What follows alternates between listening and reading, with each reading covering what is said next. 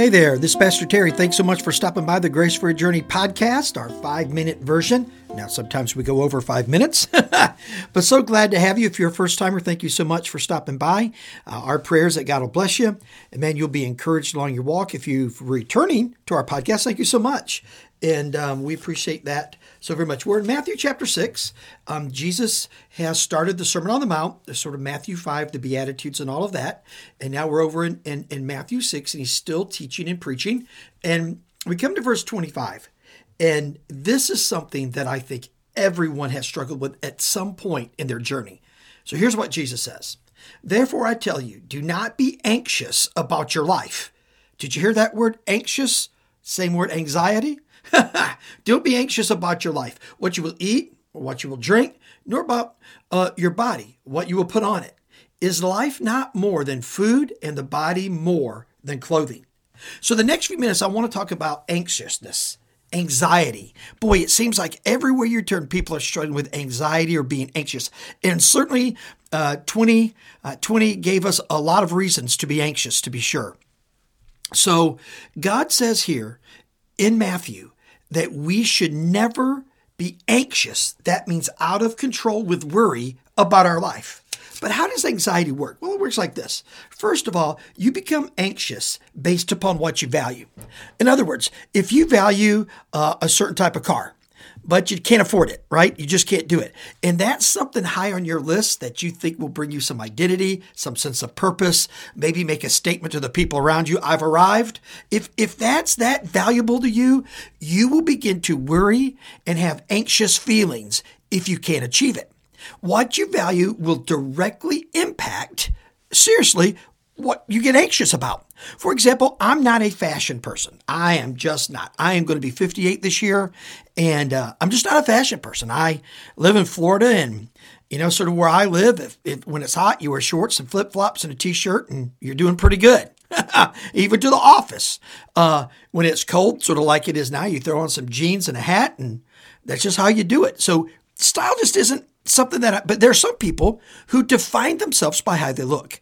And they have to have a certain brand, a certain look. When the styles change, they clean out their closet and they go get everything else. Now, if that's what you value, if that's how you gain your identity, if that's what causes you to have a sense of purpose and acceptance of yourself and where you are in the world, then it's real possible, unless you make a lot of money, you're going to have some anxious feelings at times and you're going to become very anxious. Well, the second reason or the second thing that can cause us to have a lot of anxious feelings uh, is really who matters to us. Who is speaking into our lives? What voices do you consistently hear? Who are the people that are talking to you? I, I grew up at a home where my dad uh, was a pretty abusive guy. Um, if you've ever um, you know, been where I've given my testimony, sort of my talk in my life. It, my dad was a, was a pretty abusive guy. Um, did not throw out a bunch of compliments, and you were never good enough. So as long as I valued my dad's words in my life, I had unbelievable feelings of anxiousness, of worry, of fret, of regret, of shame, of you know, the idea of marginalization. These anxious feelings just cascaded over my life and my mind. And and so when dad's opinion mattered more than God's opinion, then you know, I had some trouble. Now, when I got to the point where I flipped the script on that and really began to read the scriptures, look at what the Bible says, and I allowed those words to matter more than anything else, a lot of those anxious feelings began to go away. Now, the third area or third topic or idea that can affect anxiety in our life is who we believe is in charge.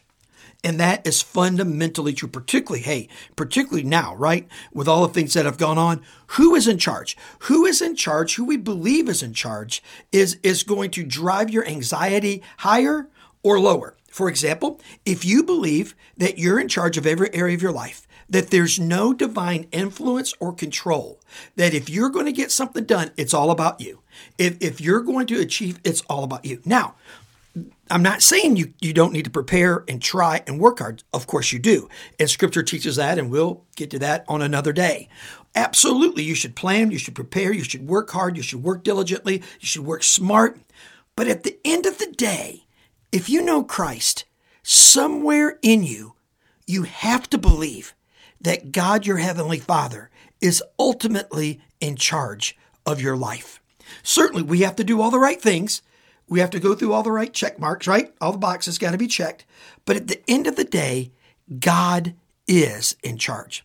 If you'll get these three things right, then this section of scripture that Jesus is teaching, man, you will embrace and you'll be able to obey. Therefore, Jesus says, I tell you, do not be anxious about your life. What you wear, what you eat, what you, where you're going to live, what you're going to drink. God is in charge. Let that sink into your life, heart, and mind, and guess what will happen? You'll find unbelievable grace for your journey. Let me pray for you. Well, Father, we love you so much and thank you for today. And Lord, we do thank you. You're in charge. You're God. You are creator, sustainer, and maintainer of the universe. And we declare that today. And in so doing, we submit ourselves to you. In Jesus' name, amen and amen. Hey, we'll talk again next time.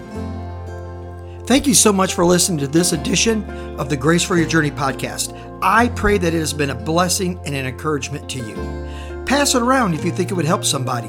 And we look forward to you dropping by again for another episode of the Grace for Your Journey podcast.